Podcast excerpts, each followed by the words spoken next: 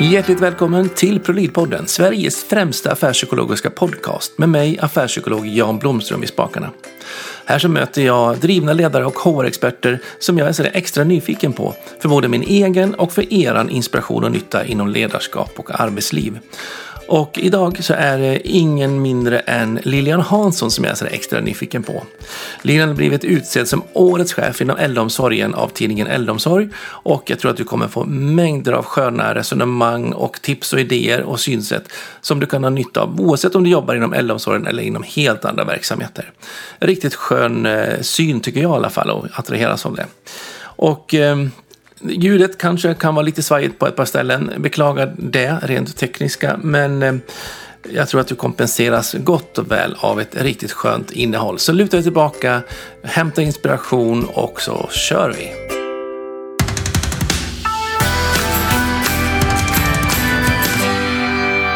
Hjärtligt eh, välkommen till Prolin-podden säger jag till Lilian Hansson.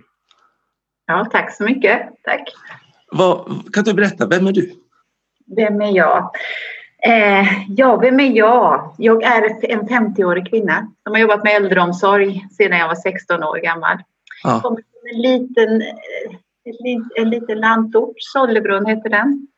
Eh, har bott många år i Alingsås, Göteborgs stad och sedan flyttat ut till Tjörn. Antagligen tillbaka till lite grann av mina rötter. Ja. Eh, väldigt levnadsglad. Eh, gillar ja. livet och gillar mitt arbete. Kan man, kan man vara något annat när man bor på Tjörn? Nej, kan man inte. Nej, det känns liksom så. Det är ganska Nej, det kan man inte. Jag, jag, tycker väldigt mycket om Tjörn. Det tar några år innan man landar på Tjörn och innan man landar i gruppen så, men jag känner att det finns jättegott på Tjörn. Ja, härligt. Och det... När jag väl har landat. Jag bor här, jag har två stycken små killar, 12 ja. år gamla. Kämpar runt med ett eget hus gör jag. Försöker ja. få till gräsklippningen, du vet, och allt ja. det här. Mm. Och eh, ja, man kan väl se att jag ofta är positiv, eller hur? Jag ser inte mycket hinder utan jag brukar försöka få ett problem så löser jag det. Ja. ja ser möjligheter så. så att, eh, ja. Och varför jag fick eh, fingern upp på dig och varit extra nyfiken så är det ju att jag såg att du blev utsedd som årets chef inom äldreomsorgen som mm. då utsätts av tidningen Äldreomsorg. Så jag får börja med att säga ett stort, stort grattis. Och så blir jag ju så supernyfiken. Liksom, vad, vad är det som du gör som ingen annan gör, tänker jag. För, för det första, du är chef över, är som jag förstått, fem olika boenden, tre hemtjänster, en myndighet med uppemot nästan 300 medarbetare. Mm. Får vara på en liten kön. Ja, man får lite köp. Så är det. Ja, eh, så är det. Ja, det är ett stort område, Jan. Det är mm. det. Eh, och att det är ett område som är arbetsamt att jobba med äldreomsorg. Så är det. Ja, ja. Eh, men ja, vad är det som gör att jag har fått det här? Jag tycker väldigt, väldigt mycket om äldreomsorg. Ja. Det måste jag, säga. jag tycker väldigt, väldigt mycket om att jobba med människor överhuvudtaget. Ja. Eh, det ger mig väldigt mycket och jag ser att man kan göra så otroligt mycket bara genom själva sättet att arbeta. Eh, och eh, jag brukar många gånger tänka så här att jag börjar utifrån mig själv. Mm. Mitt, bara mitt sätt att leda.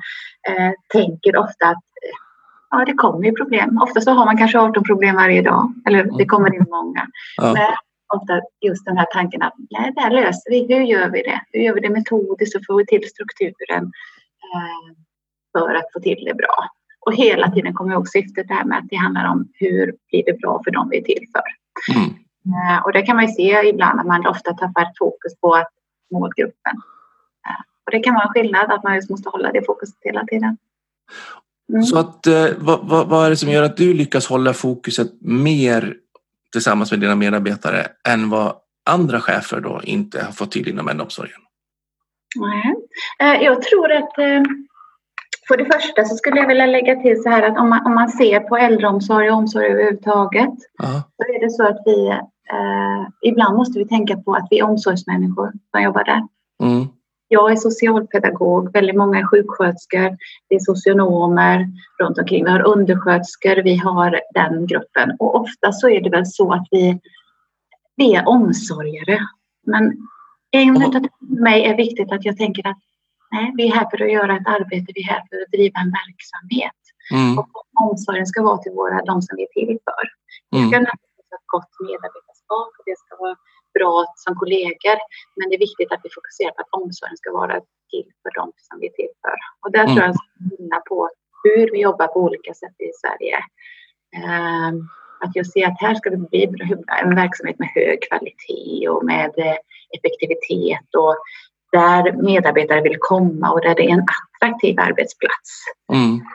Där man känner att man har en ekonomi balans, där man eh, kämpar metodiskt med att få till det hela. Och då tror jag att man måste trycka på det här. Ja, jag förstår omsorg, men nu är det så att omsorgen ska vara till dem som vi är till för. Och sen ska vi naturligtvis sköta allting på ett gott sätt. Och, men vi ska ha hög kvalitet. Så att jag alltså, tror att vi kan hamna i ett dilemma i Sverige när vi ser att vi själva har de här utbildningarna och vi inte med till din verksamhet att göra. För att någonstans, för det är lite grann min, min erfarenhet också. Jag har skrivit en bok som heter Älskade äldreomsorg och liksom vill, det jag vill bidra med till, till branschen eh, utifrån mitt perspektiv då, som psykolog är att ha koll på att vi, vi har en lagstiftning i botten. Vi har ett jobb vi ska göra. Även om vi är schyssta med människor som vill andra gott så kan vi inte gå in och ta över och bli bara den, vara den direkta omsorgen utan bidra till att ha fokus på att vi ska skapa en omsorgsskön situation för de som är vår målgrupp. Ja. Då är det inte alltid vi som ska göra jobbet nödvändigtvis utan vi kanske ska skapa, eller ibland behöver vi backa också för att skapa utrymme för det nätverket som finns runt att kunna gå in. Amen.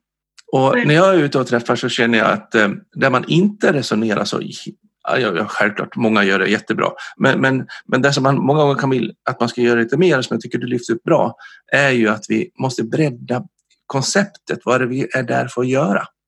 Och vilka mm. ingångsvinklar behöver vi liksom gripa an situationen på för att det ska bli en bra situation för den äldre? Mm. Att inte automatiskt sätta oss, bara för att vi råkar vara omsorgsinriktade personer, i första rummet. Att det är vi som ska göra grejen. Nej, men. Och det, och det, kan jag, det kan jag hålla, på, hålla med om. Och väldigt ofta så ser jag när jag pratar om omsorgen eller när jag är ute och föreläser eller tittar på det så ofta så att vi pratar det här handlar om en mjuk verksamhet. Ja. Det handlar väldigt mycket bemötande och förhållningssätt. Men jag, jag tror att vi måste tänka att vi måste ändå ha struktur och vi måste ha former och vi måste mäta oss och följa upp verksamheten kontinuerligt och jobba med det. Hittar vi något ställe där det fungerar väldigt bra, då har man en lärande organisation och så lär man av varandra. Ja.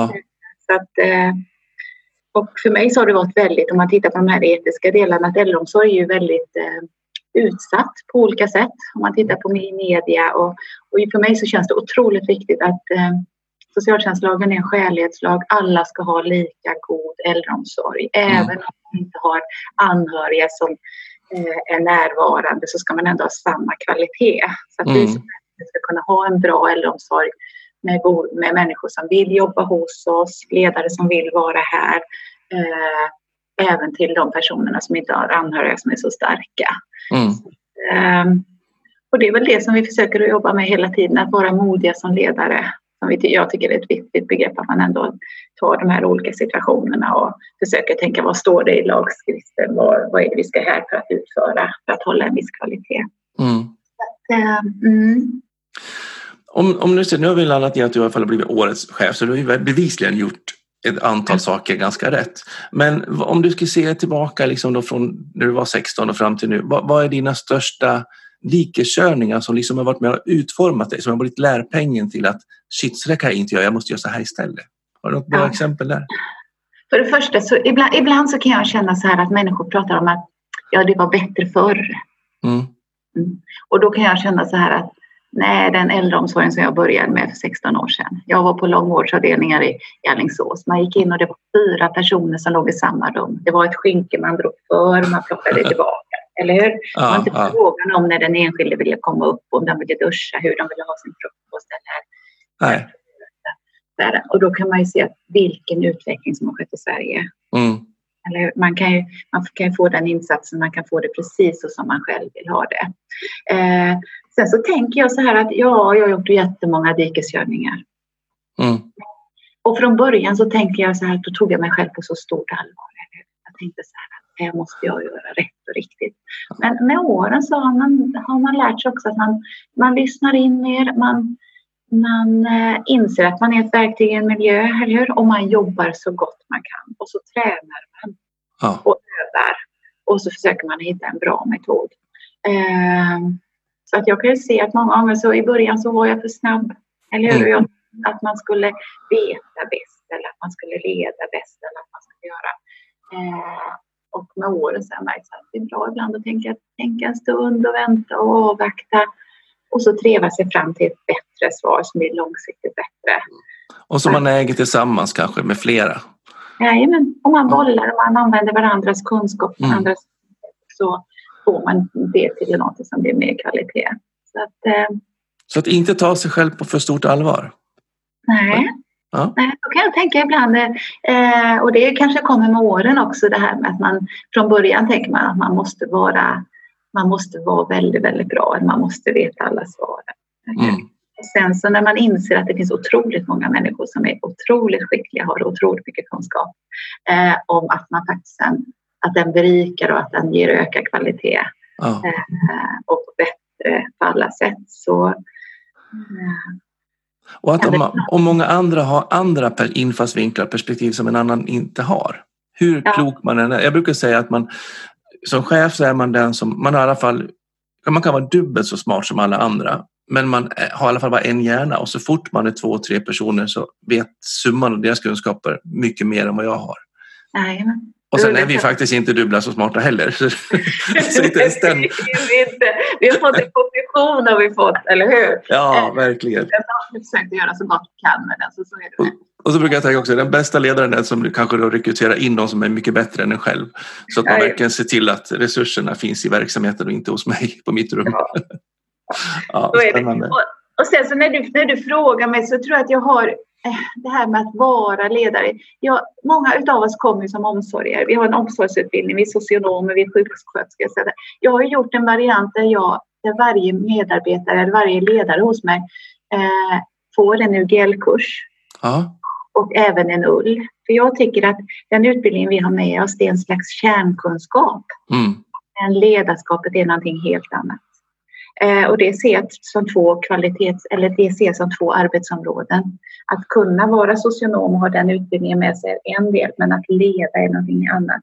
Därför så brukar jag göra så att jag kompletterar med de olika två perspektiven. Och när jag pratar med min grupp eller med mina så brukar jag prata om ja, kärnkunskapen. Och då tänker jag socialtjänstlagen, värdegrunden och alla de här sakerna. Och sen så pratar jag om ledarskapet som en annan form.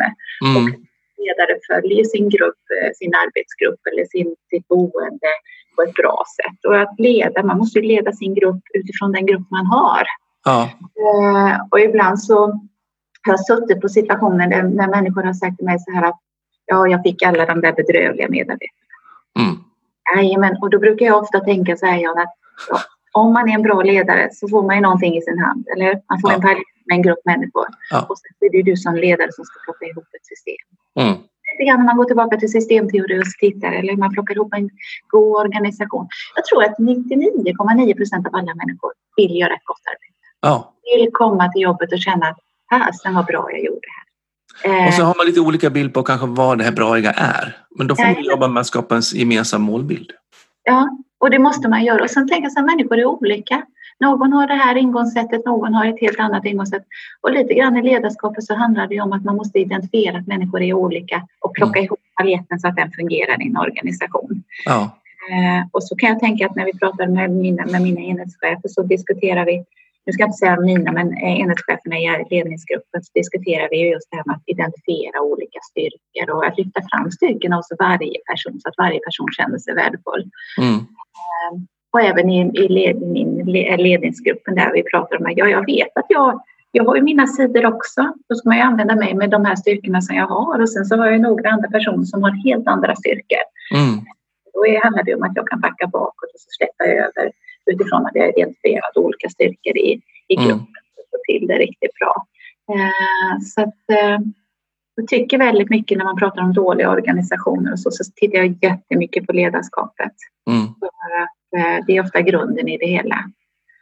Och jag tycker det är spännande att åka runt och titta på vart lyckas man? Vart får man till det? Och ibland så kan det finnas några små unika kombinationer som ja. Som bara matchade och fick ett lyft liksom? Jajamän, så är det. Alltså, min erfarenhet är nästan alltid att det handlar om det här med att inte ta sig själv på för stort allvar. Att inte, eh, och att man liksom kan vara ganska prestigelös. För då mm. blir det hemskt naturligt. Jag brukar prata om en fram och baksida på medaljen. Varje medalj, man, man gärna vill prata om vilken stor medalj jag har, alltså mycket egenskaper som jag är stark på. Mm. Och så pratar man inte om skuggsidorna, alltså baksidan. För ju mer tydlig jag är på, på till exempel förstå omsorg, så kanske jag på ena sidan medaljen, vad är nackdelen med den stora fokuset? Ja, då kanske inte är lika bra på, på liksom ekonomin eller IT-system eller vad det nu kan vara för någonting. Då, men det är ju liksom en självklar bild. Ju större egenskaper jag har på ena medaljsidan så är, följer bieffekterna med på andra. Nej. Och har man en medalj kring, kring bröstet så, så den där ibland, ena gången så åker framsidan fram och nästa gång så vänder den sig och åker på. Så att vi har ju liksom verkligen tillgång hela tiden. Och kan man inte prata om det där helt utan laddningar så då blir det jäkligt mycket prestige och positioneringar och, och, och blockeringar som hindrar utveckling tycker jag. Mm. Och, och, lite grann så är det ju så här att eh, vi pratar ju ofta om att ha rak kommunikation i gruppen eller i ledningsgruppen för att få till det riktigt bra för de äldre som bor. Ja. Här. Eh, och då handlar det ofta om det här med prestigelöshet. Ja. Har jag tänkt tokigt, har jag gjort det så är det inte det så farligt, eller Men det var ju så jag tänkte i den situationen och det är inte så farligt. Eh, så att man liksom inte, och där jobbar vi väldigt mycket med att prata om prestigelöshet. Ja. Jag, jag vet ju att jag har mina sidor. Ja. ja. jag är snabb och jag springer runt och jag ska göra många saker. Och, eh, ja, jag behöver eh, ibland någon som har lite mer med relationer eller jobbar med längre mejl eller de här Och då kan man prata om det och så är det inte så eh, inget större problem egentligen. Men man måste lyfta det och det är därför jag tror att det är viktigt att det ledare har även en UGL, att man har en ledarskapsutbildning så att man förstår att man bara själv är verkligen miljön. Ja. Sen på det här som du plockar tillbaka, det här med att olika det som vi har identifierat och som jag kan tycka är en jätteviktig del, det är det här att ofta är vi omsorgsledare enspråkiga, precis som i läraryrket. Ja. Och då menar jag så här att, att jag har för mig känns det viktigt att man har en del som är eh, omsorgsdelen, men också att man har den här ekonomiska delen. Mm. Och att det. Och när vi anställer och rekryterar så är det ofta första man kan som jag funderar ofta på, kan man räkna ett schema, kan man ekonomi? För det ingår inte i baspaketet i utbildningen. Nej. Att ha med sig. Och, Tvärtom. Ja, och då kan man tänka så här att, att eh, ofta så är det en politiskt styrd organisation. Vi får en portion pengar och vi ska göra den med hög kvalitet och effektiv, men det ingår inte i utbildningspaketet. Nej. Och ibland så kan man tänka så här att man sitter, precis som jag inte klarar tekniken så bra nu här Jan, eller hur? Mm. Men ibland kan det vara att man får sätta sig med miniräknaren och räkna igenom ett schema. Att alla kan räkna årsarbetare. Ja. De här basiska sakerna som man tycker, ska man prata om det? Mm. Men just att identifiera att det är två olika slags områden, precis som vi pratar om kärnkunskaper, man måste kunna ekonomi och kunna räkna på ett ganska enkelt sätt. Man måste kunna ledarskap. Man måste paketera en ledare med väldigt många olika kunskapsområden. Ja ser idag att eh, jag inte ser idag att man paketerar utbildningspaketet med eller eh, exempelvis för att ledarskapet ingår ju till viss del i utbildningspaketen men det ingår inte med helhet. Det, det, finns ju en liten så här debatter som har varit nu här efter i slutet av sommaren 2019 om, om det med att, eller ja, det väl snackas om det i olika omgångar, men jag har läst några insändare artiklar om det, om hur man liksom ständigt eh, letar efter de perfekta egenskaperna hos hos en chef. Mm. Och att man idag nästan behöver vara en sån supermänniska som ska kunna så otroligt mycket. Eh, och mm. Jag tänker liksom att det där är inte så mycket supermänniska, men det handlar om att vi vågar backa undan och se att vi har säkerställt ett antal olika aspekter istället. Jag tycker det blir så otroligt ångestdrivande jakt efter den perfekta multichefen som inte finns. Eh, och hur tänker du kring, kring det? För du är lite inne på, på just det med att ha en viss baskunskap men ändå inte liksom, kanske ja, ja. så mycket. Och, och jag, jag, tänker så här att jag tänker att vi har ju alla olika sidor. Mm. Det, det, tycker jag är otroligt viktigt. Och, och eh, jag kan tänka, jag har ju mina sidor, mina eh, enhetschefer, vissa har den här sidan. Och jag försöker nog komplettera gruppen. Ja ledningsgruppen så att vi har olika sidor.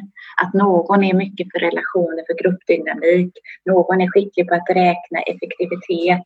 Någon jobbar mer med att, att man liksom kompletterar en grupp. För vi är ju bara, som individ så har man ju ofta olika professioner. Jag kan ju se vilka sätt som jag har som jag har med mig som jag har lätt för. Och sen kan jag, exempelvis som nu om vi går tillbaka till tekniken. Det är inte min vassa sida, men jag har några stickna runt omkring mig grupper som är otroligt vassa på det området. Så ja.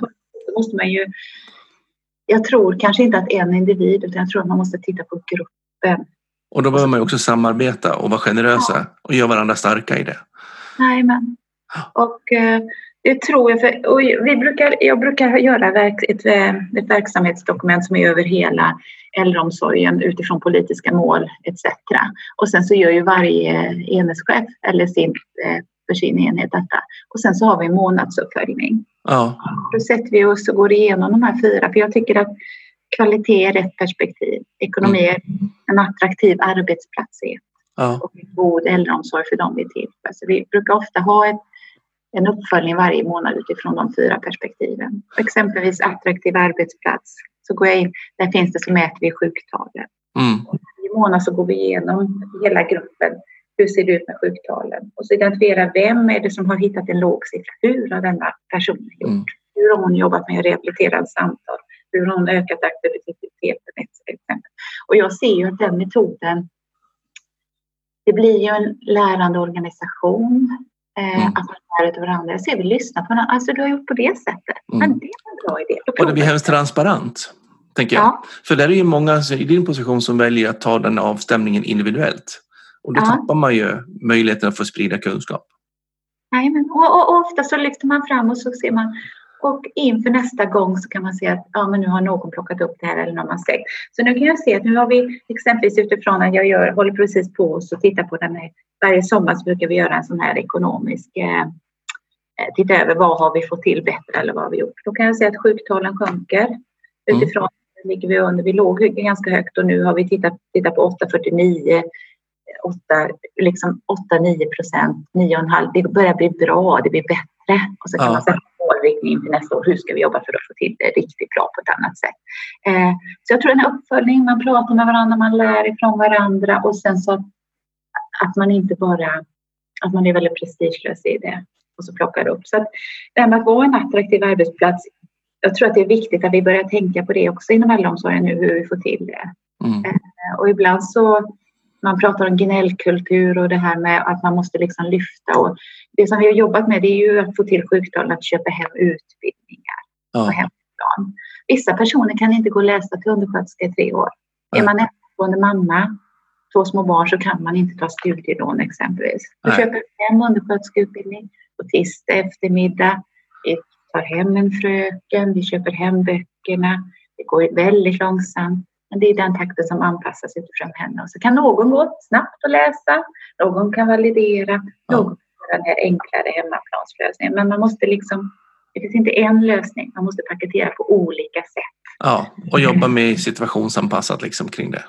Jajamän, för människor, eh, om vi ska få till det. För jag tror också det här med att vissa kommuner går in också och tittar på att man ska ha serviceassistenter etc. Men det som kommer hem ifrån sjukhusen. Det är människor som är väldigt, väldigt sjuka. Ja. Eh, och de kommer hem till hemmen i öppen hemtjänst. Och i min värld så kan man inte sänka kompetensen ute i hemtjänsten när vi har människor som är väldigt sjuka. Ja, och, och där man inte heller har kanske så många kollegor med sig ute och kan rådgöra. Att man står ganska själv på scenen och ska leverera och prestera som personal. Jajamän. Och då måste vi som arbetsgivare börja tänka, hur kan vi lösa det? Hur kan vi paketera utbildningar så att vi, så att eh, vi kan få utbildade personer ja. som finns i verksamheten. Och då tror jag inte på att sänka kompetens, snarare höja den där ute och höja yrkesstoltheten i arbetsgruppen. Och då säger alla att ja, men det finns inga pengar, det finns inga pengar, det finns inga pengar. Men det finns Nej. ju en stor budget. Jag misstänker att du har ganska många pengar i din budget. Ja. Ja, och det är också, där vill jag börja med att plocka tillbaka. Jag får jättemycket pengar. Ja. Ja, ett demensboende som jag har får det är många miljoner som man får till demensboende. Ja. Lite grann sen frågan, vad gör vi med det? Ja. Eller hur hanterar vi våra pengar? Ja. Gör vi detta på ett bra sätt? Gör vi det på ett effektivt sätt? Eller gör vi det så som vi alltid har gjort det? För det är ju mm. inte så att politikerna säger exakt hur vi ska lägga varje krona, hur vi ska lägga varje tjänst. Utan det som, det som jag kan se när jag tittar på min äldreomsorg är att jag, jag sänker kostnaderna när jag köper hem utbildningar. Ja. Jag sparar inte på att köpa bullar till kaffet. Eh, vi har planeringsdagar för våra undersköterskor. Vi har, har övernattningar oftast på alla enheter för undersköterskan. Det är klart att de också vill ha planeringsdagar och konferenser precis som du och jag vill ha. Ja. Eh, och vi kan se, det som jag har sett när jag följt hur vi har jobbat så ser jag så här att det är inte så att vi har sparat oss ur men vi har tittat på organisationen, mm. systemet. Hur kan vi ändra? Hur kan vi lägga? För ofta så kan jag se att organisationsformen är avgörande för om det blir en effektiv. Och då kan man titta, ibland se att ibland så ligger boendena hos en chef, ibland så ligger hemtjänsten hos en chef, ibland finns det en omsorgsavdelning. Det är väldigt, väldigt olika i våra kommuner. Ja. Eh, och där tror jag att man tappar resurser bara för att organisationen har svårt att samverka och alla ja. håller i sin lilla påse.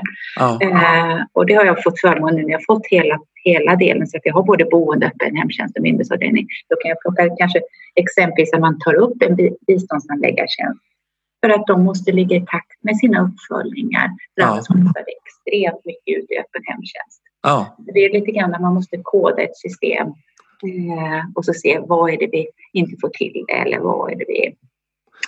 Eh, föregående år exempelvis så tappade vi otroligt mycket på korttidsplatserna. Och då bara mm. genom att börja följa upp det och så att plocka upp och ner på platserna och så inte lägga statiskt.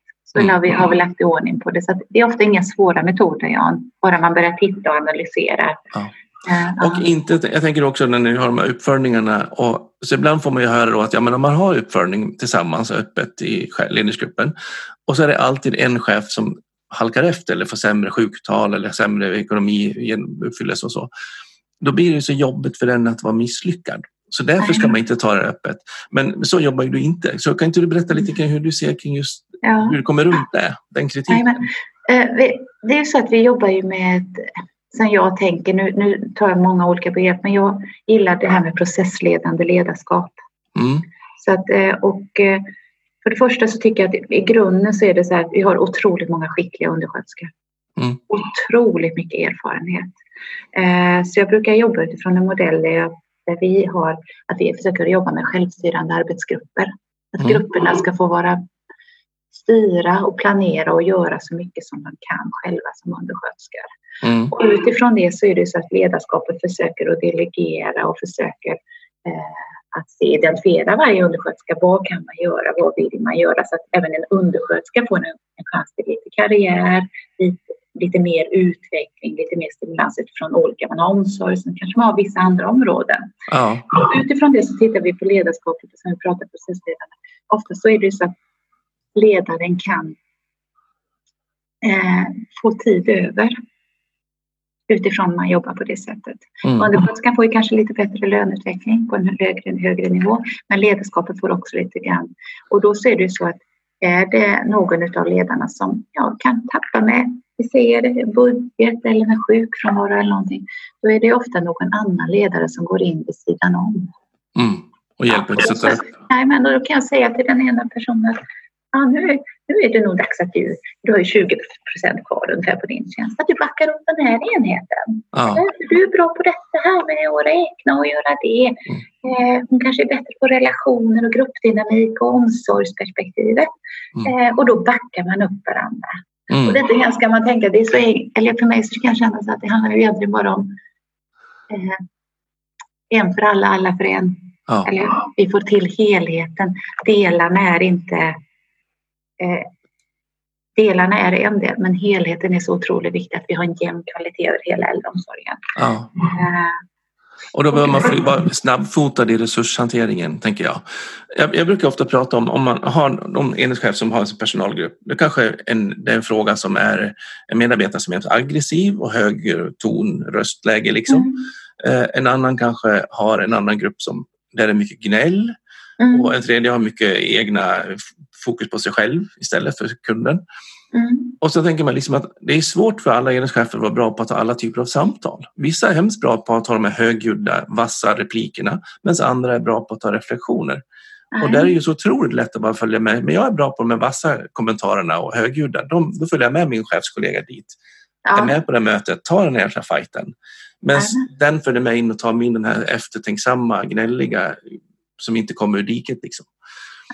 Ja. Och, och, det tror jag är en väldigt, väldigt bra idé att man, liksom, att man tar ur styrkorna och att man hjälper mm. varandra. Att det är ingenting konstigt med det.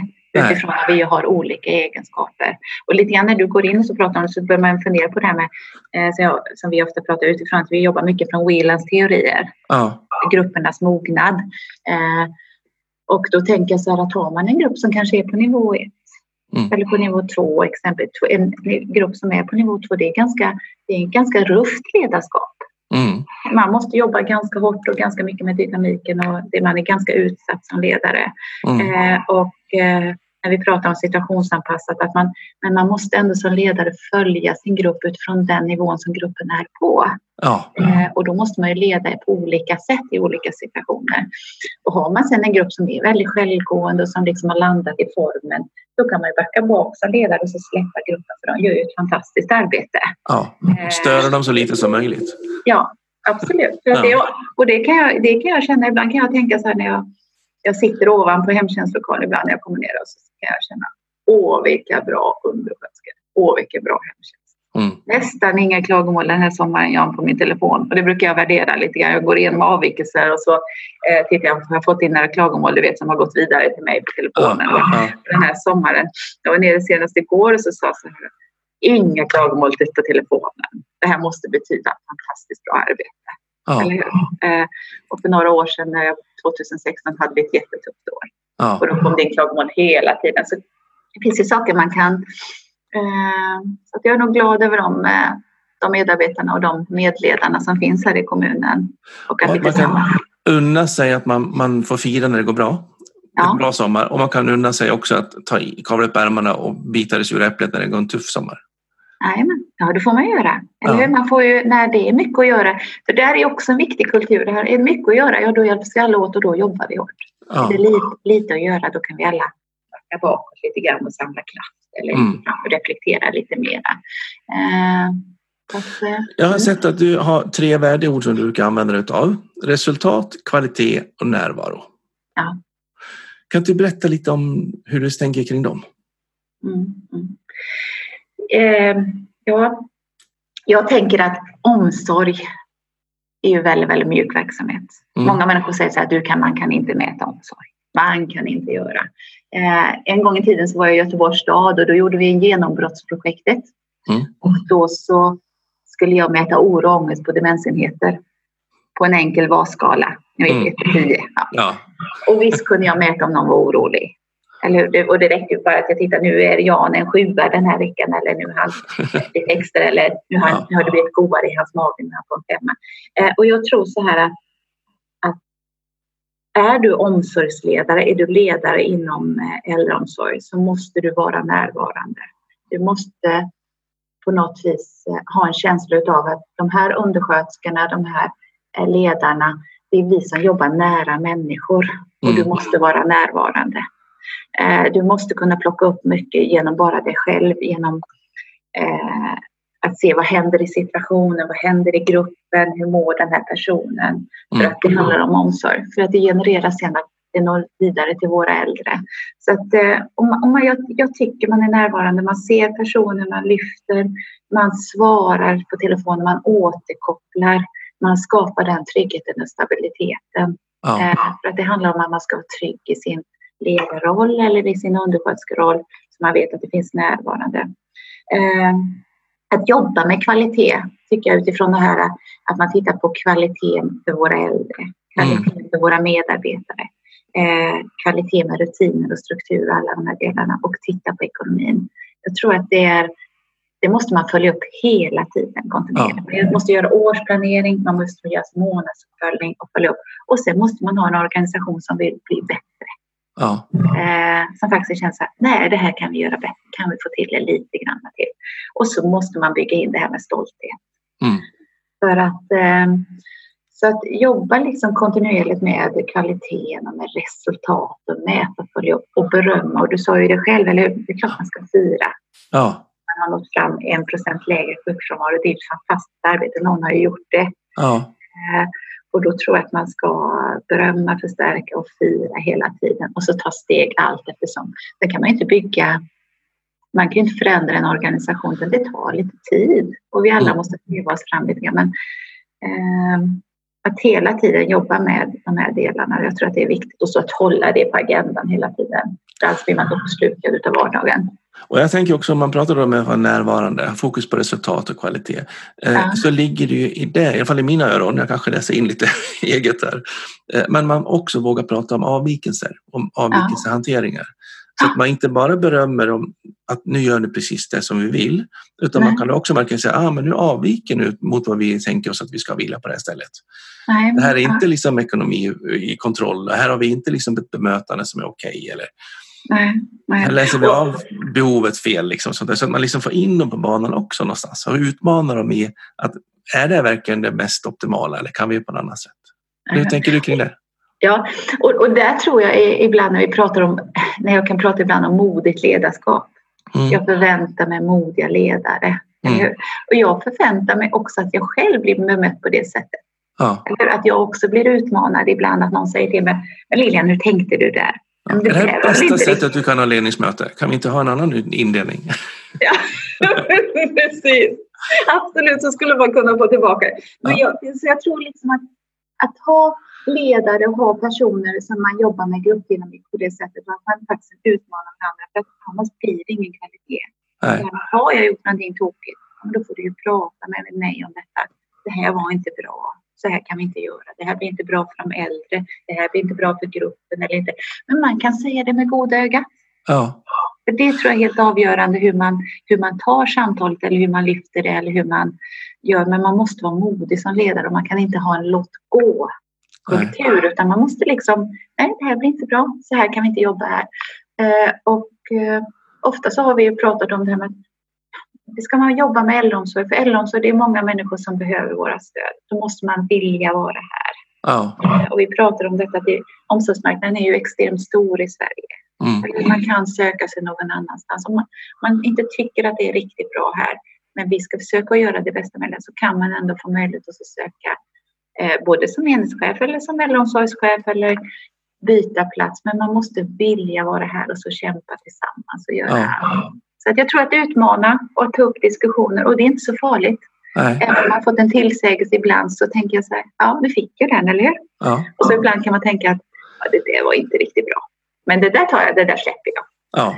Jag brukar jämföra lite med idrott, idrottens värld. Även ja. om man är som en toppnivå i prestation på idrottare så kan man ju inte ha en personlig tränare eller en, en tränare som säger ja men du, du hoppar häck jättebra så du behöver inte tänka något mer. Bara spring Nej. du, är åtta i Sverige liksom, eller i världen. Eller. Ja. Men de vill ju i alla fall ha feedback på ja, men prova att sätta ner foten på det där sättet. Prova det här angreppet eller vad det nu kan vara. Ja. För att ytterligare förbättra. Så att vi behöver verkligen den här utmaningen hela tiden. Det handlar inte om att vi gör ett bra eller dåligt jobb. Det handlar om att hur kan vi göra en ständig förbättring, tänker jag. Ja. Eh, och sen en annan sak som jag tänkte på också, med att men så här vill vi kanske inte att vi ska jobba hos oss, kanske man säger som chef och så markerar man. I det kan, brukar jag tänka också att man kan säga att så här kan man inte jobba hos oss. Om inte du har en, sett någonting som inte jag har sett så gör mig trygg på varför du tycker att ditt sätt att göra på är bättre. Ja, antingen så har vi faktiskt en bra argumentation. Jag har upptäckt det här och då blir jag som ledare ändra min verklighetsbild och säga, ja men fan det låter klokt, vi gör så. Ja. Eller kan säga, ja jag håller inte med och jag har tolkningsföreträde för jag är din chef. Ja, det kan man förhandla och brottas lite grann i. Jag, för att också utmana varandra, bägge parterna och skapa kultur för det. Det tycker jag är jättehäftigt när man ser. Ja. På riktigt liksom. Ja. Och då kommer vi in på lite grann Eh, en annan sak som jag var lite nyfiken på med dig, för du har förstått eh, när jag googlar runt lite på dig, men delaktighet och inflytande och det är det jag också nu pratar om, att det är viktiga delar. Men mm. hur gör du det så att det blir på riktigt? Mm. Mm. Eh, jag tänker så här, jag har gjort det ganska 2013 så gjorde jag Innovation in Elderly Healthcare, en ansökan till Europa. Mm. Och vi har jobbat jättemycket med samarbete med Belgien på olika sätt. Och där det, det, man är så fascinerad av det är ju inflytandet och delaktigheten. Hur ja. vi får till det, hur man gör. Så att man, eh, och jag tänker så här att om man tittar på en undersköterska så den undersköterskan som jobbar mycket med inflytande och delaktighet får tillbaka så otroligt mycket i sin ryggsäck när hon går hem. Mm. Otroligt många äldre säger Åh vad roligt att du kom idag. Mm. Åh vad bra att just du är här. Man får väldigt, väldigt mycket beröm och förstärkelse. Därför så eh, pratar vi ofta om det här med eh, hur vet du att personen är nöjd? Hur vet du att personen har känt att de har inflytande? Hur vet du att de har känt bekräftelse eller olika delar? Vi försöker att tänka på de här individuella delarna för att få till det så att varje undersköterska eller varje ledare vet hur man jobbar med det på ett bra sätt individuellt. Sen så ja. har vi även mycket, eh, mycket grupp, att vi jobbar med en grupporganisation och självstyrande arbetsgrupper så är det även många av våra enheter som har eh, många olika slags möten med de äldre. Så de mm. ingår i styrelsemöten, de ingår i aktivitetsgrupper, de ingår i inköpsgrupper så man känner att man kan vara med och påverka. Ska man köpa hem nya gardiner, nya möbler på ett äldreboende exempelvis så är det jättekul för de som bor där att få vara med och bestämma. kan man tycka, ja. ja, på väldigt, på väldigt många ställen så kan jag känna att det blir, ja, ibland blir det en ledningsfråga vad man ska köpa in för inredning och ibland blir det en undersköterskefråga men egentligen så är det gruppen som bor där som mm. faktiskt ska vara med och önska. Och då, klart, och då känner man att man har inflytande, man kan påverka. Och jag tycker också att det är ett väldigt, väldigt lätt sätt att styra. Ja. För jag tänker så här att sitta på ett rum och hitta på massa goda idéer. Eh, det kan man ju göra. Men mm. jag känner så att det är väldigt lätt att fråga den gruppen som bor på boendet. Hur vill de ha det? Eh, och så får man reda på. Sen om fem år så kanske bor en ny grupp där. De kanske vill ha det på ett helt annat sätt. Så delaktigheten och inflytandet ger väldigt, väldigt mycket tillbaka till organisationen och det blir lättare att styra organisationen. Då blir det verksamhetsnära enheter som hanterar frågor som ligger verksamhetsnära. Ja. Helt enkelt. Det är lätt för dig att sitta och beställa randiga gardiner men eh, du har ju annat att göra. Nej, så, så Borde ha annat att göra. Ja, och en del, en del enheter kanske vill ha röda och blå, en del vill ha plysch. Du vet, det är väldigt, väldigt olika. Då är det väl väldigt trevligt att de själva får göra ja. Och någon kanske inte vill ha något alls. Nej, precis. Och det, det brukar vara, väl också. Och det brukar vara en debatt jag hamnar i borta ofta. Och när liksom personalen säger vi måste få julpynta till jul. Ja, men brukaren eller den äldre vill inte ha det så. Ja, men Nej. de måste i alla fall åtminstone en adventsljusstake. Men, ja. Så är det. Jag var i någon kommun och då så var det så att eh, det var någonting om någon gammal katt tror jag. Och då så, det var ju inte alls så som de äldre ville ha det utan det var mer som medarbetargruppen ville ha. Ja. Just att bara ställa frågan, vill de äldre ha en katt? Ja. Våga ja, ställa de frågorna. Ja, vill de ha katten så kan man, katten få bo där och får man pyssla om den. Men vill inte de eh, så det är små saker som jag bara, men man måste ställa gruppen till de som bor där. Det är ja. inte konstigt egentligen. Eh, och sen vet jag så här att ibland när vi har börjat de här mötena att det är svårt. Hur ska man lägga en mötesstruktur, en dagordning när alla ska vara delaktiga, alla ska kunna vara. Men man tränar sig och så får man till det. Och. Mm, och sen blir det så gott. Du vet, ibland kan det vara klagomål vanligt traditionellt i Sverige att man får klagomål kanske på tvätten. Tröjorna krymper, tröjorna blir rosa etc. Ja. det är väldigt skönt att bara kunna lyfta in det. Att ja, här får vi se till så att vi får bättre kurser på att tvätta. Ja. Det är inte så stora saker. Så att, äh, jag jobbar väldigt mycket med den delaktigheten och att man måste vara lyhörd och lyssna in. Och ibland så kan jag tycka så här att det är ju att man måste ställa sig själv åt sidan, eller hur? Ska jag mm. lyssna på det och så försöka förstå det så måste jag ibland ställa mina egna tankar åt sidan. Och så. Ja. Ja. Och det är väl också det med att inte ta sig själv på för stort ansvar. Att jag ska ha tänkt ut vilken gardin de ska ha eller vilken typ tvättkunskap de ska ha. Utan vad jag mm. tänker och tycker är ganska ointressant. Mm. Det intressanta är vad de är som är runt omkring. Eh, du pratar om ett par begrepp jag vill bara spegla med dig lite också. Du nämnde attraktiv arbetsplats tidigare. Mm. Mm. Eh, det gör mig jätteglad. Eh. För att många pratar om att man ska vara en attraktiv arbetsgivare och då är det bara arbetsgivaren som är ansvarig. Mm. Och därför vill man eh, till er som lyssnar också säga att en attraktiv arbetsplats, det är vi två om saken. Eller tre om saken. Det är ledningen, det är medarbetarna och det är också de som är då inskrivna i våra verksamheter. Mm. kan man med skapa en god atmosfär. Mm. Det är helheten någonstans vi har. Så det bara vill jag bekräfta. Det andra nämner du eh, självstyrande grupper. Mm. Och i min värld så tänker jag att en grupp som är självstyrande, då styr inte chefen. Mm. Och då blir det stor risk att chefen blir otrygg. Eh, och, så jag brukar tänka så att men, självstyrande grupper försöker jag undvika när jag är ute. Utan jag pratar om självgående grupper. Mm. Men styrningen måste ändå vara ledningen, alltså politikerna eller vad så, vilken typ av verksamhet, vilken ambitionsnivå ska vi ha och de mm. bitarna. Så att styrningen är ytterst någonstans i, i, liksom, mm. i, i vad ska vi få till. Men hur de ska göra det, det styr de över. Ja. Uh. Och, och, det, och det kan jag skicka med dig om det här med att vi har jobbat jag har jobbat otroligt mycket med att eh, det här med förståelsen kring en politiskt styrd organisation. Ja. Ja, så att den verkligen har landat hela vägen ner i organisationen. För det är ju så här att varje kommun har ju ofta en politisk, eller ja det är ju en politiskt styrd organisation och då måste man förstå att den delen den får vi uppifrån och den måste vi hantera. Så och den är inte förhandlingsbar liksom? Nej, den är inte förhandlingsbar. För att det är demokrati i Sverige och vi det är den formen som vi har och det är det som vi har att rätta oss. Sen kan vi göra på lite olika sätt för att nå målet. Ja. Men formen kan vi inte välja.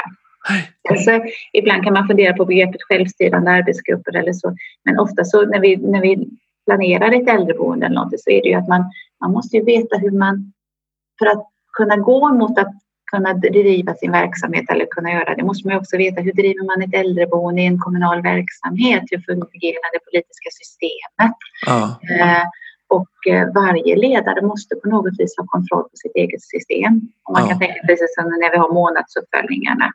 Eh, så att, eh, jag håller med dig i den delen med självstyrande grupper för man kan inte bara kasta ut sig det begreppet.